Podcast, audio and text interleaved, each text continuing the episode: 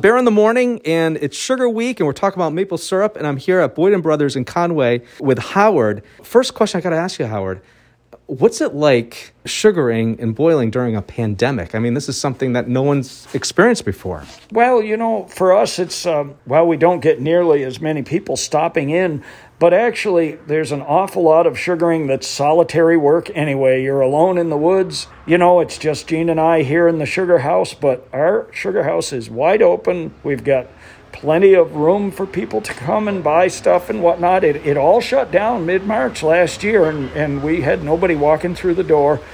But people know, you know, our customers know that they can show up or give us a call and we'll put a gallon or a half a gallon of syrup or whatever maple products they want right outside for them and they can pick it up and slide an envelope under the door. It works fine for all of us. And, and you know, we actually had a great year last year. Thank you, everybody, for supporting us and supporting the local businesses that we wholesale to. We just really appreciate the buy local movement, and it works here in Franklin County, and we are so thankful for it. How many gallons did you end up boiling last year? Uh, we made just shy of 1,200 gallons. Okay. Yeah, and we sold just about all of it.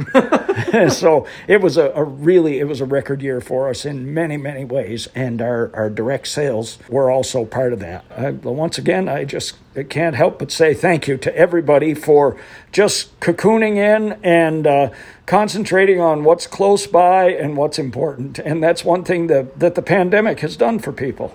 Howard, thanks for your time, and uh, here's to a great season. Okay, thank you very much, uh, Kevin. And um, I'm going to light the match here and uh, boil some syrup. One yeah. of my favorite things to do. yeah, here we go. He's uh, about to uh, start another day uh, of sugaring here at Boyden Brothers. As he said, light the match. I don't see any kindling in there. Oh, it's there. Oh, okay. Yeah. All right, another day of boiling, and the evaporator about to start up here at Boyden Brothers in Conway. It's Bear Country 95.3.